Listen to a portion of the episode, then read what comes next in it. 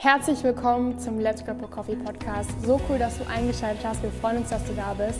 Unser Ziel ist es, gemeinsam als Leiter zu lernen. Lehn dich mit ins Thema hinein. Viel Spaß beim Zuhören.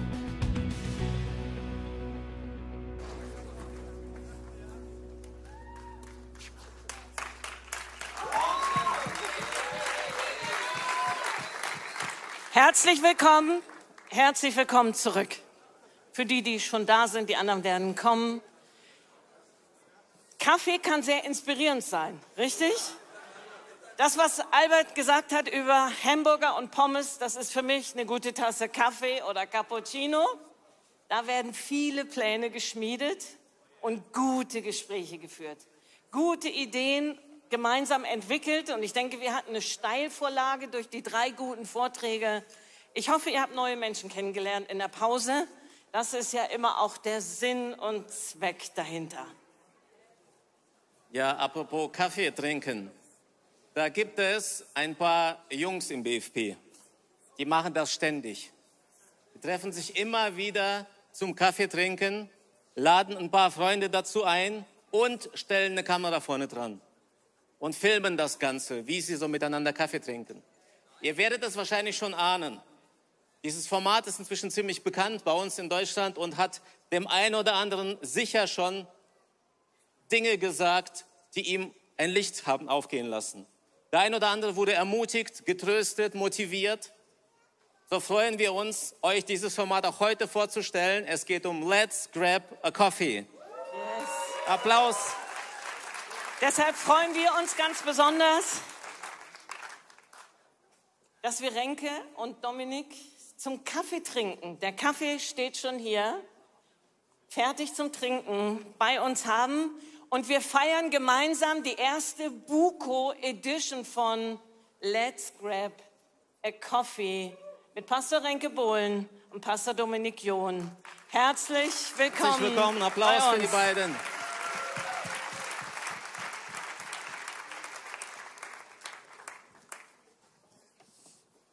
Wow, hier ist ja echt Kaffee.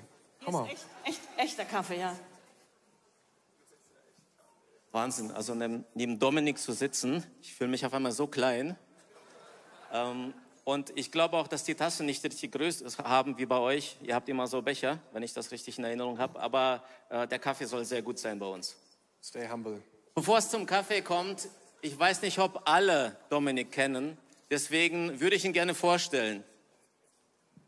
Lieber Dom, es gibt so vieles über dich zu sagen. Natürlich muss ich stark zusammenfassen. Du bist schon so alt, so vieles erlebt. ähm, du bist verheiratet mit Sarah und ihr habt drei süße Kids, Maxim, Levi und Hannah. Zusammen mit deiner Frau Sarah seid ihr Gründer und Leiter der City Church in Köln und Aachen. Und ihr habt den Traum, Jesus in Köln und Aachen groß zu machen, viele Menschen in eine lebendige Beziehung mit Gott zu bringen und die Stadt positiv zu verändern. Yes. Das kann man auf der Homepage nachlesen. Ja. Das ist schön, aber ich dachte, ich bringe noch ein paar wichtige Infos zu dir. Du bist in Düsseldorf geboren. Das stimmt. Und äh, mit Kirche in Köln ist das so ein Ding, habe ich mir sagen lassen. Bevor du zehn Jahre alt wurdest, warst du 15 Mal im Krankenhaus äh, und hast also früh gelernt, mit Herausforderungen umzugehen. Eine ganz wichtige Info, was gar nicht geht bei dir, du verabscheust kaltes Rührei. Ich hoffe, dass das Hotel sich Mühe gegeben hat. Du bist Fußballtrainer der Bambini-Mannschaft deines Sohnes beim SC Blau-Weiß Hand, also auch außerhalb der Kirche ein leidenschaftlicher Leiter. Er kann es einfach nicht lassen. Du bist ein klassischer Mittelstürmer und du kannst vorne aus jeder Lage ein Tor schießen. Richard. Verteidigen dagegen ist nicht so deins, habe ich gehört. Und jetzt der Höhepunkt. Was sagt deine Frau über dich?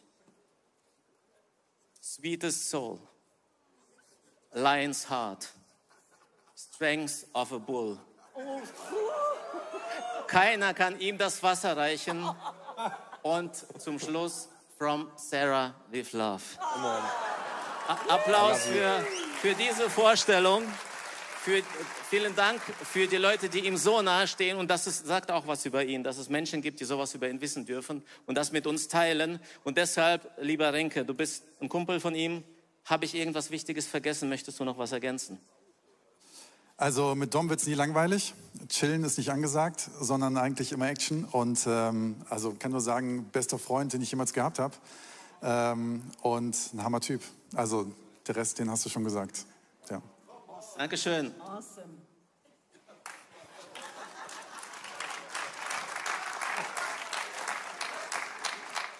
Du kommst auch gleich noch zum Zug, um was zu Renke zu sagen. Aber erstmal Renke, Pastor der Kirche im Pott, auch gemeinsam gegründet mit seiner Frau Sarah. Also da sind etliche Parallelen irgendwo, auch von eurer Biografie.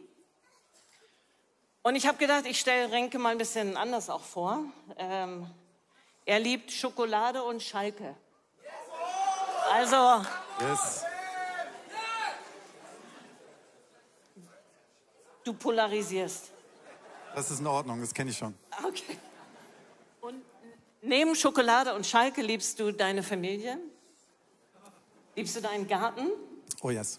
Und liebst du Strand? Ja. Also du bevorzugst den Strand über die Berge und du magst es, dein Leben zu genießen. Absolut. So sagte es mir deine Frau. Du bist ein außerordentlicher Visionär und Pionier, wurde mir geschildert und zugesteckt und du brennst leidenschaftlich für Jesus und für seine Kirche. Bei dir, was es nicht gibt und was nicht geht bei dir ist, geht nicht, gibt's nicht. Du suchst immer eine Lösung und du gibst nicht auf. Menschen mit der Einstellung, das geht nicht oder egal, reicht schon, sind dir eher suspekt. Geht nicht, nee. Genau, mit denen verbringst du nicht so viel Zeit. Genau, geht nicht. Was deine Frau über dich sagt, ist, du bist ein romantischer und liebenswerter, liebevoller Mensch, der seine vier Frauen zu Hause von ganzem Herzen liebt und bereit ist, dein Leben zu geben. Das. O-Ton von Sarah. Yes, so. Großartig. Und so schön, euch hier zu haben. Dominik, hast du etwas dem hinzuzufügen? Denke. Ja, natürlich, ja. Ich glaube, er hat den besten Garten in Bochum. Den besten. Also den best durchgeplantesten Garten. Das Gras ist grün, auch wenn alle anderen Gräser schon gestorben sind. Bewässerungsanlagen eingebaut. Einfach der beste Garten, glaube ich. Großartig. Also wenn ihr Tipps braucht, er steht danach hier an der Seite neben dem Gebetsteam. Später auch für eure Gärten. ja, genau. Achse. Ja, Manchmal hilft es. sehr gut. Sorry. Ja, wir haben ja jetzt einen, äh, ganz äh, nach dem Motto Miteinander, einen Talk zum Miteinander der Leiter. Miteinander von Pastoren, miteinander von Menschen, die Verantwortung tragen. Und ich muss sagen, ähm, Mara und mir habt ihr für diese Konferenz die meiste Arbeit gemacht. Ähm, das ist aber nichts Negatives, denn wir haben festgestellt, dass ähm, nachdem wir einmal mit dir gesprochen haben, du dich noch einmal gemeldet hast, dann hat sich Dom noch einmal gemeldet und immer und immer wieder wollten sie das durchgehen und nochmal auf den Punkt bringen. Um was geht's denn jetzt bei diesem Talk? Was, was wollen wir weitergeben? Und das hat uns, Mara und mir gezeigt, dass ihr einfach Leidenschaft für das Thema habt, dass da irgendetwas brennt und dass äh, dieser Talk echt was bewegen wird in unserem Bund für die heutige Zeit. Genau. Deshalb unsere erste Frage, bevor wir dann so zu den drei Schlagworten kommen, die sich im Laufe der Zeit so, im Laufe der Gespräche rauskristallisiert haben, diese drei Worte. Eine Frage, was macht dieses Thema für euch so leidenschaftlich und relevant? Das Thema Miteinander in all den Facetten, in all den verschiedenen Schichten. Was würdet ihr sagen, da hatten wir richtig Strom auf der Leitung? Yes, also ich glaube, so miteinander ist natürlich, kann alles und nichts heißen, aber ich glaube jetzt im Kontext von Pastoren ist es, glaube ich, was wir erleben, total essentiell, äh, Freunde auf Augenhöhe zu haben, die nicht angestellt sind und die auch nicht nur auf einen Kaffee vorbeikommen, sondern mit denen man wirklich das Leben teilt. Es gab eine Studie in den USA, die hat die Langlebigkeit von Pastoren untersucht. Und da waren verschiedene Gründe, wie es Pastoren schaffen, über mehrere Jahrzehnte auch begeistert, leidenschaftlich Kirche zu bauen. Und die Nummer eins Antwort von dieser Studie war Peers, also so Leute auf Augenhöhe, ne, Kumpels. Äh, und als wir vor sieben Jahren nach Köln gekommen sind, kannten wir gar keinen. Ich kannte keine Kirche in Deutschland. Ich wusste nichts über den BFP. Ich hatte gar keine Vorstellung davon. Ich komme aus einer kleinen Baptistengemeinde, bin dann nach England gegangen, habe nie irgendwas kennengelernt, was in Deutschland passiert und war dann hier und dachte, wenn wir jetzt hier starten, braucht es irgendwie Leute um uns herum, mit denen wir gemeinsam das bauen können, was Gott uns aufs Herz gelegt hat. Und das war halt in erster Linie auch dann unsere Selbstinitiative nach Freunden zu suchen, die mit uns zusammen im Dienst sind. Und so kam ja zum Beispiel auch unser Connection zustande. Äh, und jetzt, ich bin dankbar, dass es bis heute so, so stark ist. Enke, was macht dein Strom auf der Leitung so aus zu diesem Thema? Ähm, wir kommen jetzt aus der Corona-Zeit oder sind noch in der Corona-Zeit und ich würde sagen, ohne Freunde wie Dom, Konzi Kruse und andere Leute würde ich jetzt hier nicht sitzen. So, und das bringt es auf den Punkt. Also ich würde wirklich sagen, ich würde hier nicht sitzen. Ähm, ich weiß nicht, ob ich noch im Dienst wäre. So, das heißt, das macht es deutlich, wir brauchen uns gegenseitig und zwar nicht nur, dass wir in Reihen hintereinander sitzen, sondern dass wir in Kreisen sitzen und uns anschauen und ehrlich sind.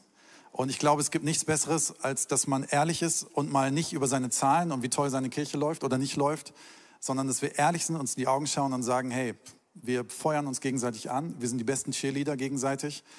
Und ich glaube, das ist der größte Charme überhaupt der Ortskirche, ähm, dass wir so gemeinsam unterwegs sind. Und aus diesen Gedanken, die ihr uns so mitgeteilt habt, sind ja so drei Schlagworte auch für diese Zeit hier, die wir miteinander haben, auf der Buko First Edition of Let's Grab a Coffee. So, so drei Schlagworte, die euch so auf dem Herzen brennen.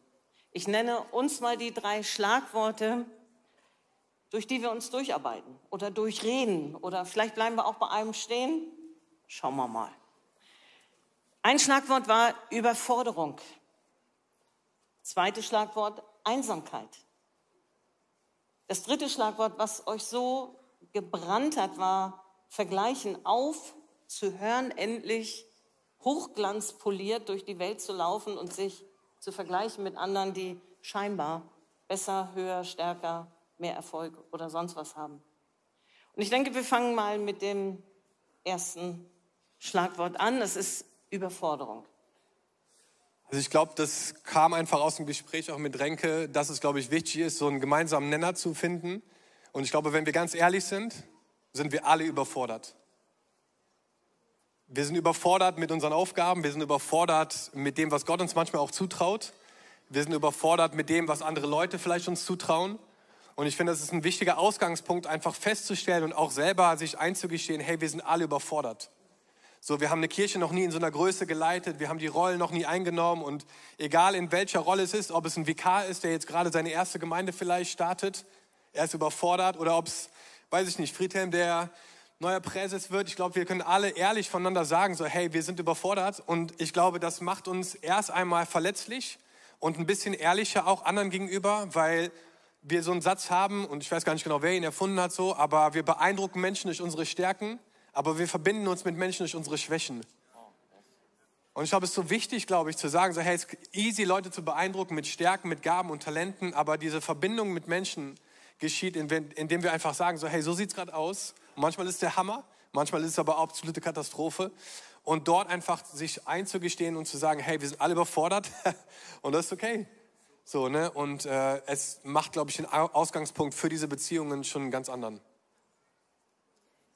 Ja, kann ich nur unterstreichen. Also ich glaube tatsächlich, die Anerkennung dessen, wo ich gerade stehe, hilft mir am meisten aus einer Krise zu kommen. Und äh, wir Pastoren sind, glaube ich, relativ gut da drin, auf eine Bühne zu gehen und zu sagen, hey, alles ist super, beste Sonntag, den wir jemals gehabt haben. Und es stimmt einfach gar nicht. Es ist einfach eine komplette Lüge. Es ist der schlechteste Sonntag vielleicht, den wir jemals gehabt haben. Aber wir wollen unser Gesicht nicht verlieren. Ähm, und ich glaube, wir müssen manchmal aufhören zu lächeln. Ähm, also ich bin voll der Fan davon, dass wir lachen und lächeln und Positives verbreiten.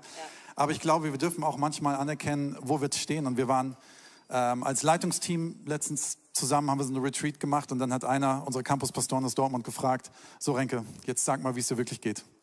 Und äh, dann haben wir gesagt, Sarah und ich, wie es uns wirklich geht und daraus ist die beste Einheit entstanden, die wir seit langem haben, weil wir ähm, ehrlich sind. Und ich glaube, auch auf so einer Buko hier, lass uns mal anfangen, ehrlich zu sein.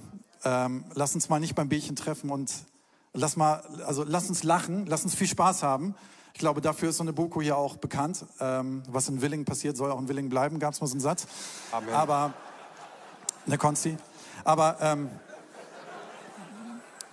gibt so manche Aufgüsse, die sind legendär hier gewesen. Ähm, la, auch lass, miteinander, ne? Ja, ja miteinander. miteinander. Lass, lass Spaß haben. Aber wie wäre es mal, wenn dich einer fragt, wie es dir geht, dass du sagst so, ganz ehrlich, nicht gut. Und erzähl nicht, ja, ey, wir sind alle total super da drin. Ja, die Corona-Zeit ist vorbei und ey, jetzt geht's richtig bergauf und wir haben jetzt, jetzt, jetzt läuft's richtig. Ja, aber vielleicht stimmt's gar nicht. Und vielleicht dürfen wir das mal benennen. Und in dem Moment kann der Albert dann sagen, okay, lass mich mal für dich beten, weil du hast gerade einen Punkt gesagt, der ist voll wichtig. Und mal ganz persönlich, ich hab, ähm, wurde irgendwann von den Credo-Pastoren von Bob Stübner, den Finanzchef, und äh, Friedhelm und Christian gefragt, ob ich Teil ihrer Kleingruppe werden möchte. Und da habe ich gesagt, naja, das ist eine charmante Art und Weise, uns irgendwie einzugemeinden als Campus, weil wir sind in der Nähe. Und dann haben sie aber gemeint, nee, wir meinen es wirklich ehrlich, wir haben den Eindruck, du sollst Teil unserer Kleingruppe sein. Dann habe ich Nein gesagt. Ich gesagt habe, äh, wie komisch. Und dann hatte ich, ein halbes Jahr später hatte ich mit meiner Frau, waren wir gerade am Beten und wir hatten echt das Gefühl, ich brauche das, weil ich überfordert bin. Und einen Tag später rief mich Christian Knorr an und sagte, hey, wir haben nochmal den Eindruck gehabt, dich zu fragen, ob du Teil unserer Kleingruppe wirst. Und seitdem bin ich alle 14 Tage in den Heiligen Hallen von der Credo Church.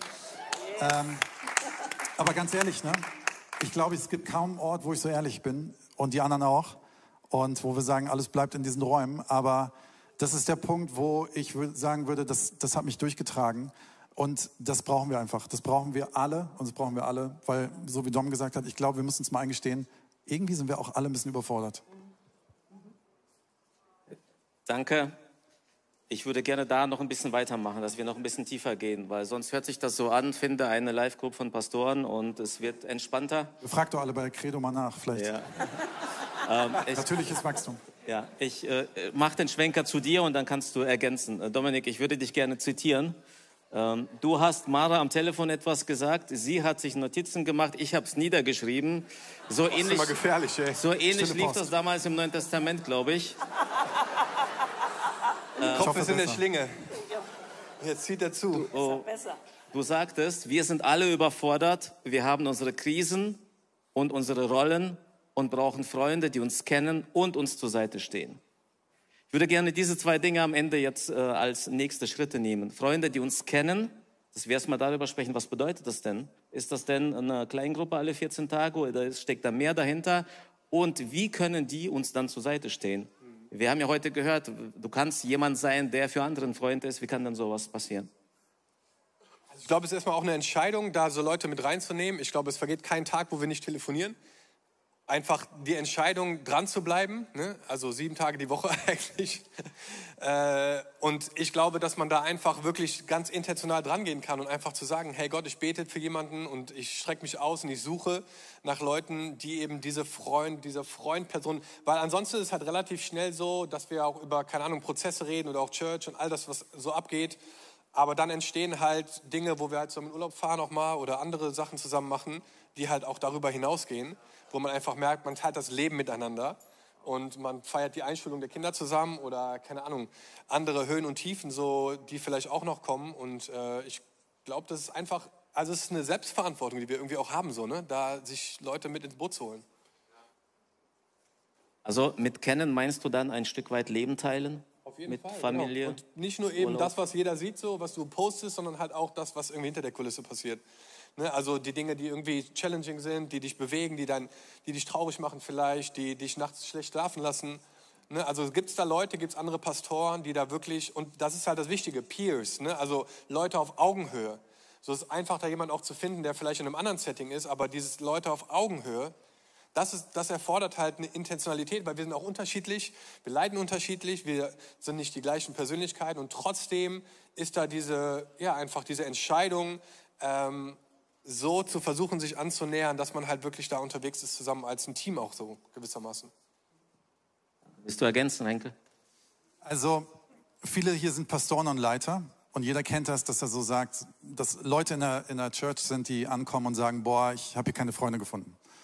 Und dann ist meine erste Antwort immer halt durch. Freunde finden passiert nicht über Nacht.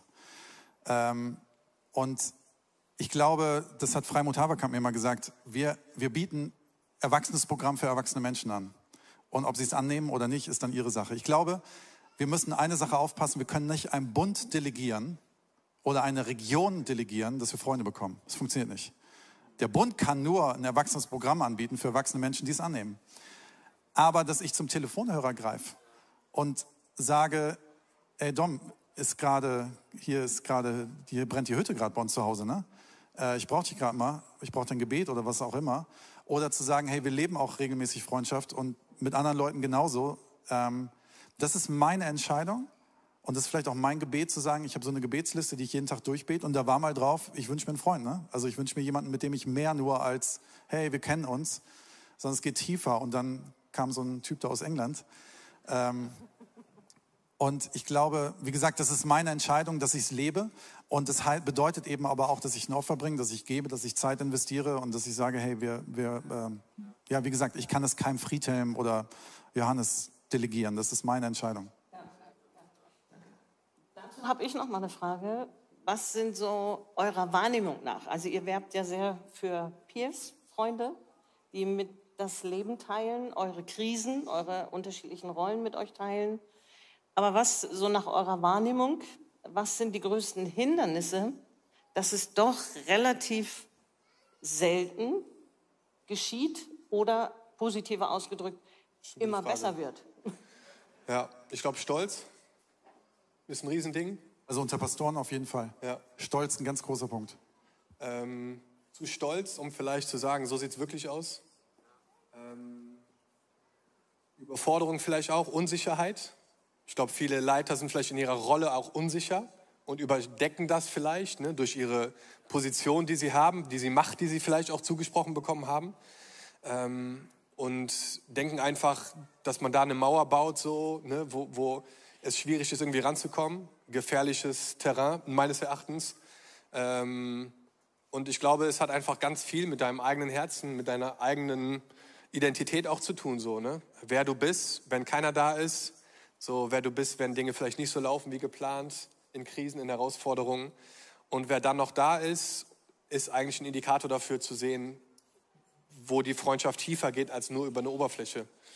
Und äh, das kann man halt Leuten nur anbieten. Man kann da nur auch so manchmal was ne, auslegen, so, aber das anzunehmen, das ist halt jeder selber für sich verantwortlich, ne, so wie du es gerade gesagt hast, selber zum Telefonhörer greifen, selber die Initiative ergreifen. Aber ich glaube so, äh, dass das so vielleicht ein paar Faktoren sind, die da mitspielen. Hast du noch Ergänzungen dazu? Als ich ähm, studiert habe am theologischen Seminar, nicht in Erzhausen, woanders. Ähm, Uiuiuiui. bin konvertiert irgendwann. Ähm, da war das Erste, was unser Seminarleiter gesagt hat, hab niemals Freunde in der Gemeinde. Und ich habe damals schon rebelliert und habe gesagt, finde ich komisch, dann will ich kein Pastor werden. Heute weiß ich ein bisschen mehr, was er meint, dass es manchmal auch tricky sein kann, ähm, weil du als Pastor eben schon einfach so eine besondere Rolle hast. Aber ich glaube, es geht, also ich, ich kann mir nicht Gemeinde leiten, vorstellen, ohne Freundschaften in der Gemeinde zu haben. Und das bedeutet, die kennen mich auch, wenn ich nicht auf der Bühne stehe. Die kennen mich auch, wenn ich schlecht gelaunt bin. Die kennen mich auch im Jogginganzug und die kennen mich auch in der Sauna und die kennen mich auch irgendwie anders. Und ähm, das macht, das macht verletzlich. Gehen wir nochmal in die Sauna rein, ja? Wie sieht das denn? Spaß. Das macht, das macht verletzlich. Ähm, und also so wie der Satz vorhin war, dieser Satz, der berühmte Satz, der von Greg Rochelle kommt, ähm, du beeindruckst durch deine Stärken, aber verbindest durch deine Schwächen. Das, das verbindet aber. Und ich sehe mich so, dass wir als Team in der Church verbunden sind und nicht nur nebeneinander herleiten und ich irgendeine Rolle habe, weil ich die Rolle habe. Und die Leute mir hinterherlaufen, weil ich die Rolle habe, sondern weil wir zusammen diesen Weg gehen. Und ich finde das mit dem Rückenklopfen und Schulter Du hast da so ein Beispiel, auch als wir uns vorbereitet haben, mit diesem Rückenklopfen und Schulterklopfen. Ja, ich meine, genau. Ja, ich finde, man kann in, in, in Beziehung, äh, kann man zueinander stehen. Danke, Dom. Jetzt muss ich es bringen. Passt gar nicht, aber. Ich hatte das Gefühl, nicht. ich habe gerade das Gefühl, du warst überfordert und er sorry, hat unterstützt. Sorry, sorry. mit der Frage überfordert. Ich halte jetzt meinen Mund. Story of my life. Weiter geht's. Du hast noch ein paar super Fragen. Okay. Äh, Ich würde ich würd hier gerne einhaken. Jetzt, ähm, wir sind ja beim Stichwort Überforderung. Ja. Äh, Wir sind auch könnt- gerade überfordert. Könnt, könnt, könnt ihr uns irgendwie ein Beispiel geben? Wie macht ihr das untereinander, wenn äh, Renke überfordert ist? Was machst du dann? Oder im schlimmsten Fall, wenn ihr beide überfordert seid, wie geht das denn? Wir buchen uns einen Saunatermin. ja, äh, ich meine, das passiert ja wöchentlich so, dass man überfordert ist. Äh, Ich glaube, es geht einfach darum, halt auch zusammen das Leben zu genießen und einfach Dinge zu buchen, wo man halt zusammen unterwegs ist. Ne? Ob es Urlaub ist oder mal ein Retreat. Wir waren jetzt ein paar Tage auf Mallorca zusammen, Anfang des Jahres. Und es war Hammer. So, wir haben nicht viel gearbeitet so, aber das war eigentlich der Plan so, ne? Studienwoche. Wurde dann mehr eine Sangria-Woche draus oder so oder Weinprobenwoche oder so. Aber war gut. Ja. Nochmal vorhin zu den, zu den Hindernissen. Ähm, ich, manchmal kommen Leute zu mir und sagen, boah, ihr in NRW, ihr habt so geballte Kirchen und es ist ja der Hammer, dass du Teil der kleinen Gruppe der Credo und so weiter sein kannst. Ich glaube, es hat null was mit Distanz zu tun. Ähm, ich glaube, dass wir dem manchmal irgendwie Schuld geben und sagen so, ja, ich habe ja keinen Pastor bei mir in der, in der Stadt, mit dem ich mich reg- regelmäßig zum Kaffee treffen kann. Ähm, Dom war jetzt im Sabbatical und wir haben uns einmal seit April gesehen, heute das zweite Mal, aber leben trotzdem eine intensive Freundschaft. Und darum, ich glaube, das ist nicht der Faktor. Der Faktor ist, will ich das, bin ich verbunden und möchte ich das zusammen leben? Und ich kann nur sagen, als Familien das zusammen zu leben, hat halt auch einen Riesenscharme. Wir waren in der Lockdown-Zeit, wo die Kids Homeschooling hatten, haben uns im Sauerland in so ein Haus eingeschlossen. Wir beide haben da gearbeitet, die Kids haben da Homeschooling gemacht und haben das Leben genossen. Ne? Wir haben es keinem erzählt. Wir haben es keinem erzählt. Genauso wie Malle haben wir auch keinem erzählt. Das wollten wir eigentlich keinem erzählen. Aber ich glaube, da braucht man. heute, ich sag's euch. Aber ich glaube, das ist so Konferenzpreis lohnt sich. dieses. Und das ist ja nicht nur unsere Freundschaft. Das ist mit Konzi, mit Stefan Dahms, mit so vielen Leuten. Ähm, und ich, ich möchte einfach dafür werben, zu sagen: Hey, lass uns doch, wenn du, wenn du eine Sehnsucht danach hast, dann schreib doch mal Gott auf eine Liste und sag: Ich wünsche mir einen Freund, ich wünsche mir Freundschaften, ich wünsche mir eine Peer, ich brauche ich brauch das. Ne? Ähm, und ich glaube, dass tatsächlich Gott sich da ziemlich zustellt, ähm, dass wir uns aber manchmal scheuen, diesen konkreten Schritt zu gehen. Also ich habe noch eine Frage zu Überforderung. Wir haben noch elf Minuten, glaube ich, ne? Nee, Ah, 20. nee, 20 Minuten. Okay. Entschuldigung. Ich Ich, hab's, ich hab's, ich hab's im. Blick. Ich bin Urchrist. Hab's im Blick. Wow. Urchrist. Was heißt das? Wir haben die Uhr, ihr habt die Zeit. Wow. Wow. Also Überforderung, nochmal zu dem, ja, wir alle sind überfordert, aber ja auch sehr unterschiedlich. Aber was sind so eure Triggerpunkte? Sagt man ja neudeutsch. Was sind so eure Triggerpunkte, wo ihr sagt, okay, da geht mir die Luft aus? Und der, die zweite Frage schiebe ich gleich hinterher. So, du hast, Renke, eben gesagt, so in der Gemeinde auch transparent, so würde ich das jetzt mal übersetzen, transparent zu leben, ist ja spannend. Weil du kannst ja nicht alles zeigen. Und dann noch, gib uns oder gebt uns noch ein bisschen Insight, was das für euch bedeutet. Wir lernen hier, wir reden miteinander und ich denke, da können wir gut miteinander auch unterwegs sein. So, Überforderung, Triggerpunkte und das zweite ist, wie lebt ihr die Transparenz in der Kirche? Church is relentless. Es ist nie genug. Es gibt immer mehr. Ähm, es gibt immer noch ein Team, das struggelt. Äh, es gibt immer noch Leute, die Jesus nicht kennen. Es gibt immer neue Projekte. Es ist einfach relentless, unaufhörlich. Äh, dazu kommt Family, Kinder, ne, jedes mit seinem oder ihres Bedürfnis und äh, Ehe. Und ich glaube einfach, diese Bälle zu jonglieren, gesund zu jonglieren, ist in sich schon eine Überforderung. Ähm, und ich glaube einfach so an den Punkt zu kommen, wo es gibt so eine App, Pause-App oder so heißt die, die mache ich jetzt so seit ein paar Wochen richtig cool, John Eldridge oder so. Äh, morgens und abends so zehn Minuten, voll Hammer. Und da war ein Satz, der war, glaube ich, gar nicht so krass gemeint, aber da war so am Ende, and that's good for now. Und mir sind Tränen in die Augen geschossen, weil ich in dem Moment so stark gespürt habe, so dass Gott mir gesagt hat, so hey, it's, it's good for now. Und äh, ich glaube, das ist so ein Struggle mit dem Leiter kämpfen, so dass es okay ist und dann einen Punkt zu machen und ich gehe ins Bett. Das war okay für heute. So, ne? Und ich glaube, da, das ist ein Triggerpunkt für mich, wo ich merke, so hey, das, das challenge mich total, einfach sagen zu können, hey, it's good for now. Dankeschön. Renke, wie ist das bei dir, der Trigger? Ich habe einen Teil von, wer es Enneagramm kennt, neun. Ähm, die neun hat gerne Harmonie. Und ähm, mein sehr großer Trigger ist, wenn ich bei uns im Office, wenn ich merke, im Worship-Team, im Gottesdienst, sonst wo, ähm, ist keine gute Harmonie da. Das triggert mich sehr und dann merke ich, das macht mich total unruhig. Ähm, das ist auch was, was du nicht kontrollieren kannst, was du nicht irgendwie dann Deckel drauf halten kannst, sondern das passiert halt. Und das ähm, würde ich sagen, ja, triggert mich sehr. Und das auszuhalten, zu merken, ich muss diese Prozesse gehen, ich muss, Kirche wird nie Harmonie sein. Ähm, es wird auch Harmonie sein, aber es wird nicht pure Harmonie sein. Ähm, das ist was, was mich schon, dann komme ich nach Hause und das merkt meine Familie dann, weil ich dann wirklich so ein, ja, das könnte mich, könnte mich dann ganz wild machen, ja, genau. Okay. Zweite Frage, war ja so eine doppelte. Äh, wie lebt ihr Transparenz ganz, ganz praktisch? Du hast von deinem äh, Mitarbeitertreffen erzählt, wo du gesagt hast, okay, da erzählen wir mal ein paar Prozesse aus unserem Leben.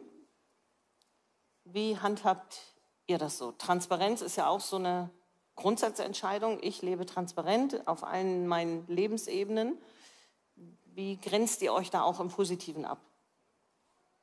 Also ich glaube, ich, ich glaube, man muss guten Mittelweg finden. Ähm, ich glaube, es geht nicht darum, dass man gerade als jemand, der vorne steht, der vor Menschen steht, ähm, ständig seine größten Probleme allen Menschen oder der ganzen Kirche mitgibt. So, die Kirche ist nicht mein Therapiezentrum. Ähm, so, der erste Punkt ist, dass ich zu Jesus gehe. Der zweite Punkt ist, dass ich mit meiner Frau darüber rede. Und das dritte ist meine Kleingruppe und meine Freunde oder Dom oder wer auch immer. Aber ähm, ich glaube, das gibt so eine, ja, und ich meine, heutzutage geht nicht ohne authentisch. Also klar, wir reden trotzdem über unsere Probleme, wir reden darüber, wie wir strugglen. Und das verbindet die Menschen mehr als jemals zuvor. Keiner hat mehr Bock auf eine Predigt, wo es nur, hey, das ist alles Hammer und so funktioniert das Christsein, sondern du musst dich, du musst dich verletzlich machen. Aber ich glaube nicht, dass du deine ganze Seele irgendwie auf der Bühne ausbreiten musst. Und das ist auch gefährlich, sollte man auch nicht tun.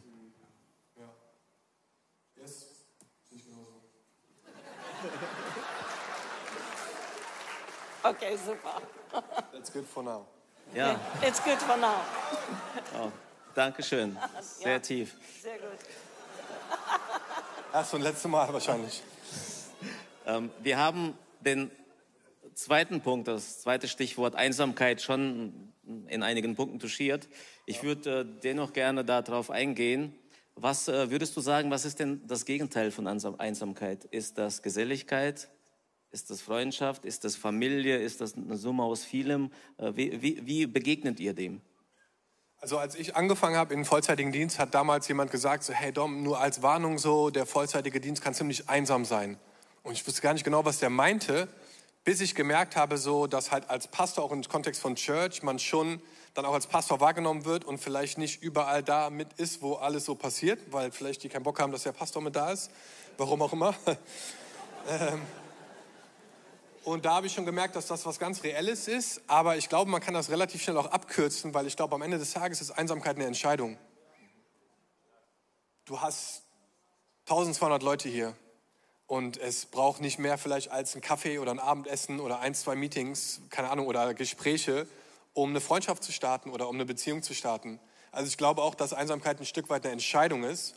Und äh, ja, da ist es, glaube ich, wichtig, einfach Selbstverantwortung und die Systeme zu nutzen, aber die kann das halt nicht ersetzen. Du musst aktiv auf jemanden zugehen und sagen, hey, lass uns mal connecten, lass mal dranbleiben, lass mal treffen, lass uns mal austauschen, Ideen, Konzepte, was auch immer, das Leben teilen.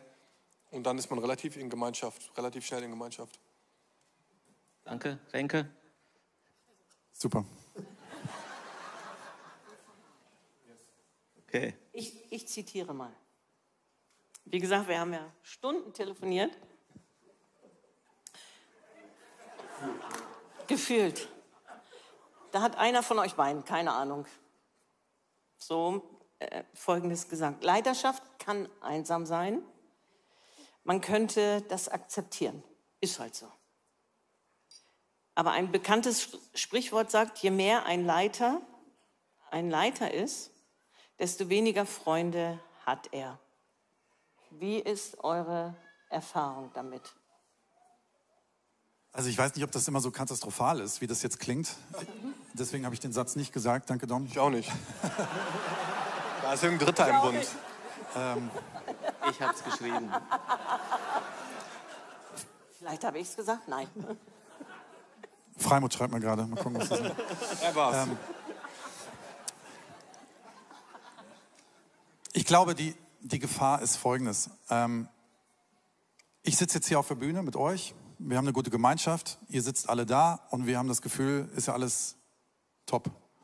Ich habe keine Einsamkeit. Ähm, so, und dann kriegt man vielleicht nach einer Predigt noch drei, vier WhatsApp. Hey, war cool heute. Ähm, und hast du gut gemacht. Das ist meistens das schlechteste Feedback, was man kriegen kann.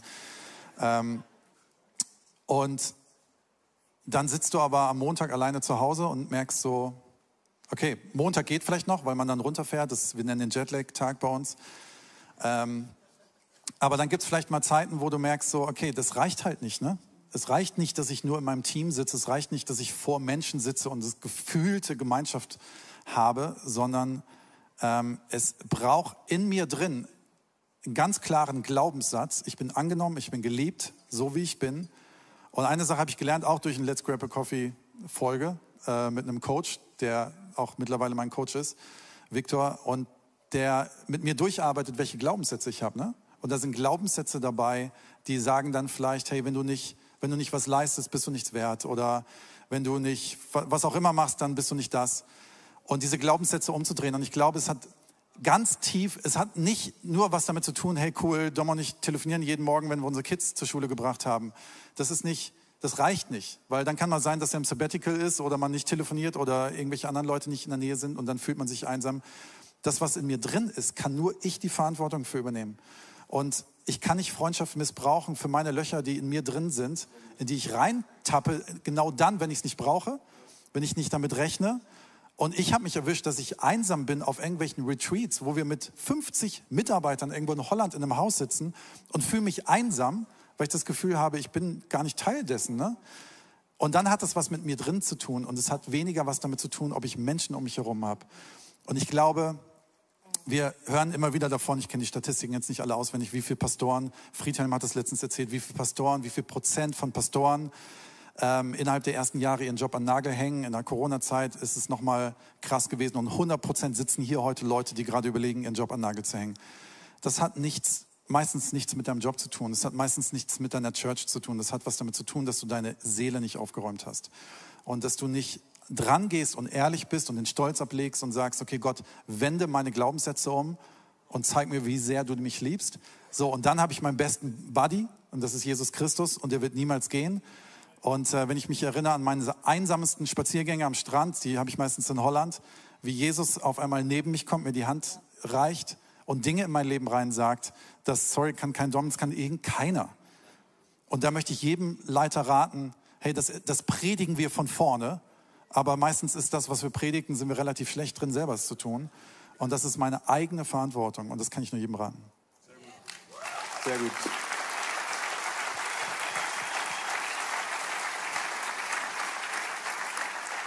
Dann gehören die letzten zehn Minuten dem letzten Stichpunkt vergleichen. Und da hatten wir echt den Eindruck, dass das ein Megathema für euch ist, weil ihr da einiges selbst durchgemacht habt, äh, seht, was um uns herum passiert. Und ähm, ihr habt was zu sagen zu dem Thema. Legt einfach los.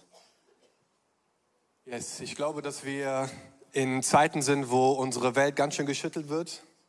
Ähm, und ich glaube, dass es eine Zeit wird, wo wir ganz neu auch erleben, was es heißt, wenn Gott so die Schleusen des Himmels öffnet. Und ich glaube, dass wir in den nächsten Jahren erleben werden, wie Hunderttausende Menschen in unserem Land zum Glauben kommen. Amen. Und äh, ich glaube, das ist immer eine Reaktion auch auf das, was in dieser Welt passiert so.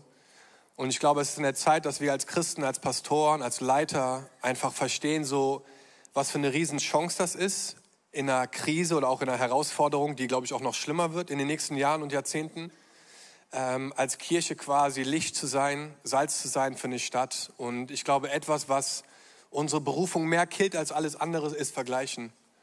Und äh, ich habe mit Mara telefoniert und du hast mir erzählt, dass du die Vikare in Erzhausen hattest und das so eine der größten Sorgen war, glaube ich, ne? oder wie war das formuliert? in den vollzeitigen Dienst zu gehen? Genau, in den Dienst dann einzutreten und dann immer die guten Nachrichten auf Facebook und Insta und sonst wo zu lesen und yes. nicht Schritt halten zu können. Ja. Yes, und ich glaube einfach, dass es ein unfassbar wichtiges Thema ist und dass wir aufhören müssen, einfach uns zu vergleichen. Ich glaube, das macht in sich gar keinen Sinn einfach und wir wissen es auch, aber wir leben es trotzdem anders so und ähm, es macht es für jemanden unmöglich, in den Dienst zu gehen, weil er sich direkt schon vergleicht und denkt, wow, wie, soll ich, wie sollen wir das matchen? Äh, und es macht für Leute, die unterwegs sind, es unmöglich, vielleicht weiterzumachen, weil sie denken, wow, da läuft so viel richtig und bei mir läuft so viel falsch. Und wir vergleichen quasi so äh, unsere Startpunkte, was gar keinen Sinn macht, weil jeder einzelne von uns hat einen anderen Startpunkt gehabt. So deine Kultur, dein Background, deine Familie, deine Startbedingungen, deine Kultur, das ist alles unterschiedlich. Keiner hat den gleichen Startpunkt und wir vergleichen Startpunkte und wir leben dann in so einer Vergleichskultur. Sobald du halt irgendwas anmachst, ne, startet das quasi und fährt los. Und ich glaube, es ist einfach super wichtig, dass wir halt aktiv dagegen angehen und einfach versuchen, ne, also auch zum Beispiel Social Media oder so, als Inspiration, yes, lass uns das nutzen. Ne? Warum nicht? Sich inspirieren zu lassen, ist doch Hammer. Aber wenn es darum geht, sich zu vergleichen, so, dann, dann, dann killt es auch etwas in dir so. Ne? Und ich glaube, dass wir da ein Mandat haben, einfach auch vorauszugehen, ähm, sich auch verletzbar zu machen, über Dinge halt zu reden und versuchen, so bestimmte Dinge, die sich irgendwie auch einschleichen, einfach zu killen. Einfach weil es nicht gut ist, glaube ich, auch für Leute um uns herum, in unserem Team, in so ein Denken auch reinzukommen. Ich fand es Hammer, dass der letzte Talk von Johannes über Hirtendienst war weil ich glaube tatsächlich, das ist etwas, wo wir uns selber abgeschottet haben. Als Kirche brauchst du keinen Green Room. Wir sind Hirten. Wir sind dazu berufen, Menschen zu dienen, nicht uns von ihnen abzuschotten. So, und ich verstehe den Gedanken, ich verstehe, dass man sich zurückziehen muss, aber du brauchst keinen Green Room als Pastor. Du brauchst einen Ort, wo man mal denken kann, reflektieren kann, beten kann, auf jeden Fall. Aber was wir damit bauen, was wir damit bauen, ist eine Kultur, glaube ich, die unserer Gemeinde schadet, weil es ein Bild malt, auch von unserem Dienst vielleicht, der unerreichbar ist für andere, die gerade starten wollen oder auch die schon unterwegs sind. Und ich glaube einfach so, dass das etwas ist, was wir killen müssen in unserer Generation. Richtig killen müssen. So, ne? Und dass wir da einfach Gott auch fragen sollen, Gott, so was gibt's da für Strukturen und Systeme, auch in unserer Church so, die da einfach ungesunden Bild malen, was eben nicht das baut so, sondern halt etwas baut, was, glaube ich, es Menschen schwer macht, sich da anzudocken. Ne? keine Ahnung, vielleicht ist es ein bisschen zu direkt so, aber es liegt mir auf jeden Fall auf dem Herzen. Also ich finde es nicht direkt. Heute Morgen haben wir auch am Tisch Frühstück bei einer guten Tasse Kaffee auch gesprochen über gestern Abend und wie wohltuend das ist, etwas über Hirten zu hören, weil die Hirten waren die irgendwie the last in the line. So, da waren dann die Propheten und dann waren da die Apostel und was hast denn du und was hast denn du? Ach, Hirte, du tuddelst mit den Leuten rum. So, so dieses Bild. Ähm, ich glaube, ja, ja wir müssen. Wir, wir bauen halt etwas so, was. Also mir fällt es echt schwer, darüber zu reden, so, weil man selber auch merkt, so, dass das Licht auf einem selber stark, stark ist so, und dass man merkt, so Gott, ich, das ist gar nicht, warum ich das ursprünglich gemacht habe. So, ne? ich war drogenabhängig, ich habe mit Jesus nichts zu tun gehabt und Gott hat mich aus so einer Dunkelheit herausgezogen dass jedes Mal, wenn ich in oder Anbetung gehe, ich so sehe, Gott, was du für mein Leben getan hast. Und dann wird man hineingepusht in so Systeme auch, wo ich einfach merke, so, das ist total ungesund, glaube ich, auch für, für junge Pastoren. Ich zähle mich einfach mal dazu, so seit elf Jahren im Dienst so, wo ich einfach merke, da wird ein Druck aufgebaut oder auch eine Erwartungshaltung aufgebaut, die man manchmal gar nicht erfüllen kann. So, ne? Und da einfach zu sagen, so Gott, so, wir wollen einfach dir treu bleiben. wir wollen nicht in Sünde fallen. So, wir wollen, dass das, was wir nach außen projizieren und das, wie es meiner Seele geht, dass das gedeckt ist so. Weißt du, ich glaube, Gott ist richtig beeindruckt, wenn du das lebst, was du predigst. Amen. So, ne? Und, und hey, wenn wir vergleichen so, dann ist es Hammer, Systeme vielleicht zu vergleichen, Prozesse zu vergleichen, aber nicht Menschen zu vergleichen. Weißt du, wir, wir vergleichen vielleicht, ne, oder wir messen Metrics und wir messen Volumen oder so, aber das ist nicht, wir messen nicht Wert oder Identität. So, ne? Und da muss man einfach echt das hinkriegen auch so als, und wir gehen ja voran als Pastoren und Leiter, das so dem Team zu spiegeln. Weißt du, die Zahlen, im Moment, deine Zahlen als Pastor sind nicht ein Maßstab deiner Effektivität gerade. Es ist so wichtig, glaube ich, nach einer Corona-Pandemie das zu hören, so, dass es nicht ein Maßstab ist so von dem, was Gott gerade macht. Und nur weil vielleicht nur 30 oder 35 Leute im Stream dabei sind, heißt das nicht, dass die 30 oder 35 die sind, die unser Land verändern. So, und deswegen ist so dieses Zahlending einfach wichtig ne, für Systeme und Prozesse auf jeden Fall, aber niemals für Wert und Identität. Großartig.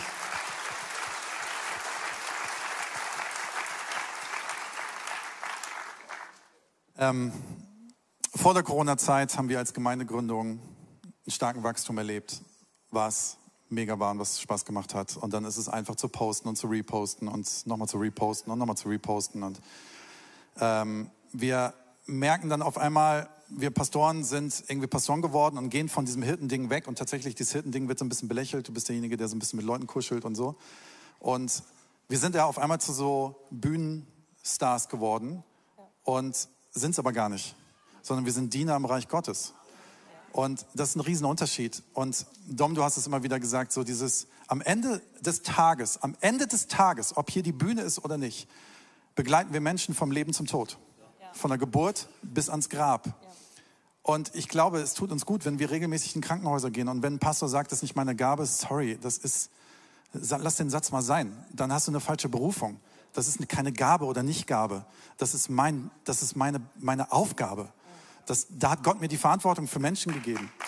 Und in dem Moment, wo ich das lebe, wo ich das lebe, wo ich für Menschen so da bin und nicht nur hier die Rampensau bin, in dem Moment verändert sich alles, weil das reposten wir nicht. Das vergleichen wir auch nicht. Aber dann verändert sich mein Herz und ich glaube, das brauchen wir. Und in der Corona-Zeit ist, wir haben eine Return Rate in unserer Kirche von 30 Prozent von vorher. Das ist äh, ziemlich radikal. Ähm, wir haben vor Corona hatten wir so 800 Leute und der erste Gottesdienst nach Corona kam 20, als wir das erste Mal die Tür aufgemacht haben. Das macht eine Menge mit einem und heute sind wir wieder ein bisschen weiter. Aber wir sind bei 30 Prozent Return Rate, Finanzen komplett runter und alles runter. In der Zeit habe ich alle Accounts von anderen Kirchen und Pastoren gelöscht bei Instagram, weil ich es einfach nicht mehr ausgehalten habe, weil ich die ganze Zeit das Gefühl habe, ich, ich kann diese Krise nicht so gut bewältigen wie andere Pastoren. Und das hat mich kaputt gemacht. Und ich kann uns nur raten, lösch Instagram. Ganz ehrlich, lösch es oder nutze es einfach nur für positive Kommunikation. Aber lass uns aufhören, so ein Vergleichsding zu haben, was uns in unserer Seele kaputt macht. Und dann passiert das, dass Leute, die vom Studium kommen, schon in dieses Löwenszenario gar nicht rein wollen, in diesen Käfig. Weil dann geht es darum, wer ist schneller, besser und größer. Und wer hat die cooleren Klamotten an? Und dann am Ende des Tages, des Tages ist es eh Dom, der die besseren Klamotten anhat. Und ich komme eh nicht mit. Aber aus Köln, ne? Genau. Siehst du? Und er weiß es auch noch. Das ist ja das Schlimme. Aber wir vergleichen uns nicht. Aber, aber zum Schluss, um das nochmal ganz kurz abzuschließen, unsere Zeit ist abgelaufen. Aber ähm, wir alle rennen unseren Kampf. Wir rennen unseren Kampf. Und wir als Church sind im Moment drei Schritte zurück, um richtig Anlauf zu nehmen. Aber dann kann ich drei Schritte zurück nicht vergleichen mit gerade City Church Köln, die gerade 80 Schritte nach vorne gegangen sind. Aber ich muss meinen Prozess sehen, den Gott mit mir gerade geht. Und der ist immer richtig. Ich kann nur treu meinen nächsten Schritt gehen und ihn nicht vergleichen. Danke.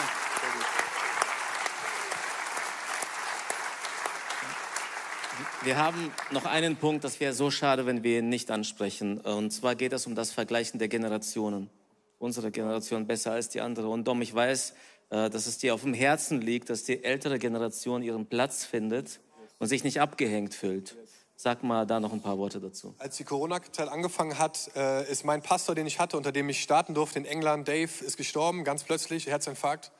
Und äh, der war eine richtig wichtige Stimme, weil es wirklich mein Pastor war, mein geistlicher Vater war. Und ähm, ich glaube einfach so, dass es total wichtig ist und wir hatten auch total auf dem Herzen am Ende ähm, auch einfach Gott einzuladen, da in so einem Moment so, wo Väter und Söhne sich wieder auch zueinander drehen, neu, gerade im Kontext von Pastoren, die schon länger im Dienst sind und Pastoren, die jünger im Dienst sind, so. weil ich einfach glaube, dass es wichtig ist, dass wir wirklich nicht nur Pastoren haben mit irgendeinem Namen oder so, das ist mein Pastor und ich poste das jetzt oder so, sondern dass es ein geistlicher Vater ist, der so nah an deinem Leben dran ist, dass er wirklich weiß, was dabei, bei dir passiert, an guten und an schlechten Sachen so. Und ähm, ich glaube einfach, dass da eine richtige Power drin liegt. Ich glaube, die Leute, die wir hier am meisten feiern sollten in diesem Raum, sind nicht die Leute mit den geilsten Zahlen, sondern die Leute, die am längsten im Dienst sind.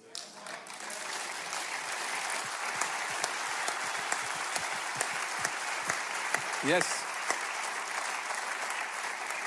Und das ist einfach mein Appell so. Ich bete seit zwei Jahren mit Sarah für einen Pastor. Weil den findest du nicht einfach. Natürlich könnte man irgendjemand anschreiben oder so, ne? Aber hey, wenn du hier bist und du bist schon über 30 Jahre im Dienst oder 40 Jahre, dann ist einfach meine Ermutigung zu sagen, wer sind deine geistlichen Söhne in Form von Vollzeitpastoren? Gibt es da Leute, wo du sagst, ja, das sind Leute, in die investiere ich mich als geistlicher Vater, als geistliche Mutter ähm, für die nächste Generation? Weil ich glaube, dass diese Kombination so eine Power hat. Ne? Also die Lebenserfahrung und die Lebensweisheit, die habe ich noch nicht. Wir haben vielleicht Innovation und Kreativität, aber ich habe viele Stürme und viele Kämpfer noch nicht gekämpft die ihr, die ihr schon so lange im Dienst seid, schon gekämpft hat. Und ich brauche das in meinem Leben. Ich brauche diese Stimme, ich brauche diese Ermutigung, ich brauche manchmal die Zurechtweisung vielleicht, den Schlag auf den Hinterkopf, was auch immer. Aber einfach Leute, die wirklich so diese geistliche Vaterrolle haben, dass sich diese Herzen zueinander zudrehen und einfach wirklich sagen, so hey, ich, ich suche hier an so, einem, an so, einer, so einer Woche auch wirklich die Chance, so in die nächste Generation zu investieren, um halt ein geistlicher Vater zu sein weil ich glaube, dass die Langlebigkeit der jüngeren Pastoren davon abhängig ist. Danke. Danke.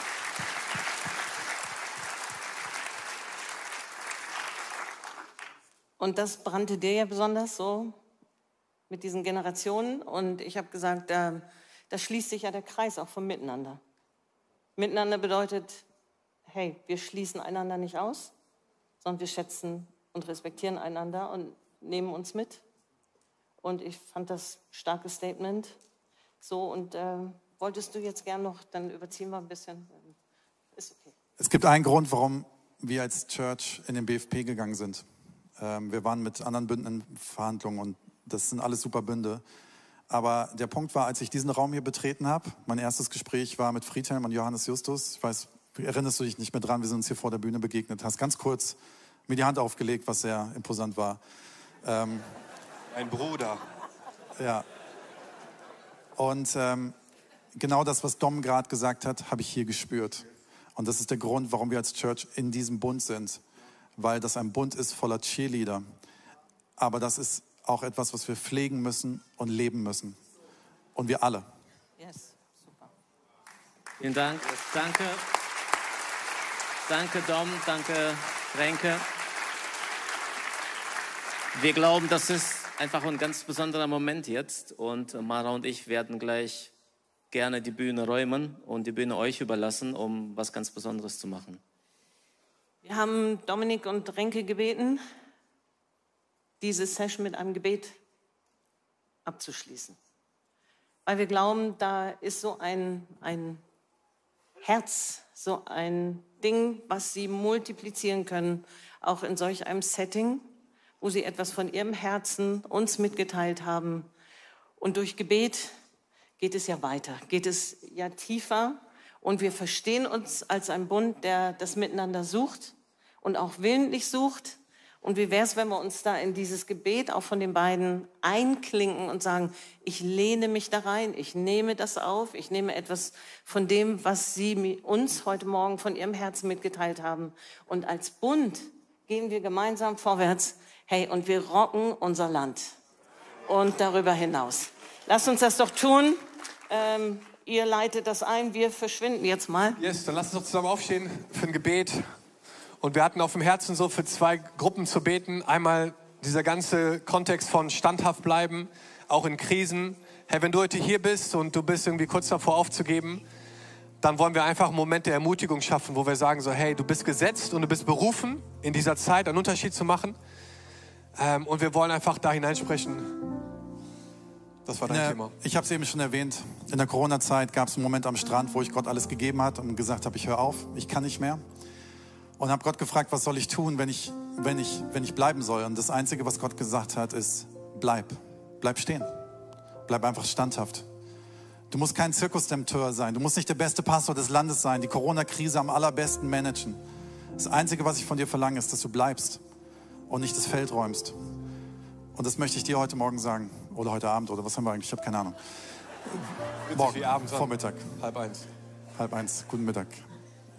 Ich möchte es dir gerne sagen, weil hier sind Menschen heute, die genau das empfinden. Aber hier ist deine Family und die lässt dich nicht gehen. Und wir wollen füreinander beten. Und ob du sagst, du möchtest jetzt hinknien, du möchtest deinen Arm heben, du möchtest deine Handfläche öffnen, das geht nicht um die Form. Das signalisierst einfach durch ein Zeichen zu Gott, dass du sagst, ich bin heute hier und ich brauche gerade echt die Ermutigung zu bleiben. In meiner Berufung, in meiner Leiterschaft. Und dann möchte ich dich einladen. Signalisiere das Gott, lass uns alle zusammen die Augen schließen, ihr kennt das, um Privatsphäre zu haben. Um zwischen mir und Gott die Zeit zu haben. Und sei ehrlich. Sei ehrlich. Und streck dich aus, wenn du sagst, hey, ich brauche gerade echt die Ermutigung, in meiner Leiterschaft, in meiner Berufung zu bleiben, in meiner Church, in meiner Stadt. Und Heiliger Geist, du siehst diesen Raum voller Menschen. Du siehst Pastoren, du siehst Berufene, du siehst Menschen, die du gerufen hast, das Reich Gottes zu bauen. Die lebendige Ortskirche. Und Heiliger Geist, du siehst die Menschen, die gerade an einem Punkt sind, wo sie nicht mehr können, wo sie merken, sie sind alleine, sie haben keine Kraft, sie haben keine Vision. Es funktioniert nichts, was sie sich ausgedacht haben. Und Heiliger Geist, ich möchte dich jetzt bitten, dass du eine powervoll Ermutigung in sie hineinschüttest, in ihr Herz schüttest. Ich möchte dich bitten, dass du Menschen an ihre Seite stellst, die sie noch gar nicht sehen, die ihre Arme hochhalten, wie Mose die Arme hochgehalten wurden. Ich möchte dich bitten, dass du eine Ermutigung gibst, die übernatürlich ist. Und ich möchte dich bitten, dass du ihnen zeigst, was du vorhast. Ich möchte dich bitten, dass du ihnen zeigst, dass du in Charge bist, dass du in Kontrolle bist, dass es deine Kirche ist, dass es nicht ihre Kirche ist, aber dass sie treu dir folgen können und bleiben können. Und ich möchte dich jetzt bitten für Standhaftigkeit, für Ausdauer und für neue Power und Ermutigung in diesem Raum. Danke, dass du es tun willst. In diesem Namen. Yes, und wir wollen uns zusammen entscheiden heute, in diesem Moment des Gebets einfach nicht uns zu vergleichen und irgendwie uns selber schlecht zu fühlen, sondern wirklich eine Entscheidung zu treffen, uns gegenseitig zu inspirieren, füreinander da zu sein in guten und in schlechten Zeiten, dass wir Väter und Söhne sind, dass Pastoren mit Pastoren zusammen unterwegs sind und Herr, wenn du über 20 oder 30 Jahre im Dienst bist, wir feiern dich so hart. Wir, wir, wir sind so begeistert. Wir ehren dich für dein Durchhaltevermögen. Wir brauchen Langstreckenleiter. Herr, wenn du den Mut hast, in so einer Zeit neu in den Dienst zu gehen, wir feiern dich, dass du in dieser Zeit den Ruf Gottes folgst. Und wir wollen einfach einen Raum geben und wir wollen dafür beten, so dass wir das ablegen vor den Altar Gottes und sagen, Gott, wir legen es ab, so unsere Gedanken, unser, unser Herz, was oft sich vergleicht mit anderen, wo wir uns selber nicht gut genug fühlen und wir legen es dir hin, Jesus, und wir beten, dass du das rausnimmst aus unserem Leben und dass wir wirklich den Thronsaal Gottes so mit so einem freien, reinen Herzen betreten dürfen. Und Jesus, wir, wir legen es ab, Jesus, wir schieben es dir rüber, Gott.